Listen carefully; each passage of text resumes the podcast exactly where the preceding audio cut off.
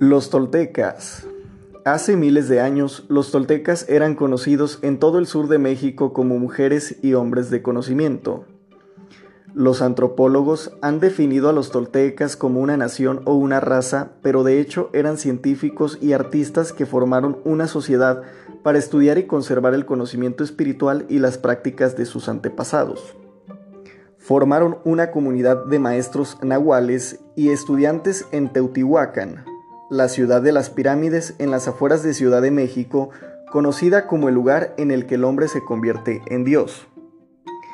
A lo largo de los milenios, los nahuales se vieron forzados a esconder su sabiduría ancestral y a mantener su existencia en secreto.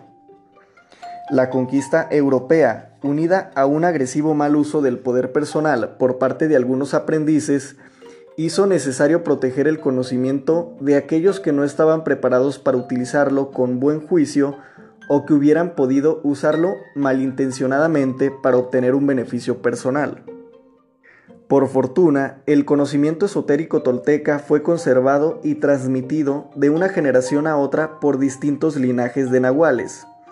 Aunque permaneció oculto en el secreto durante cientos de años, las antiguas profecías vaticinaban que llegaría el momento en el que sería necesario devolver la sabiduría a la gente.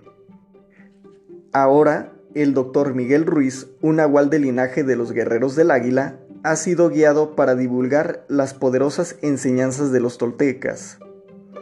El conocimiento tolteca surge de la misma unidad esencial de la verdad de la que parten todas las tradiciones esotéricas sagradas del mundo.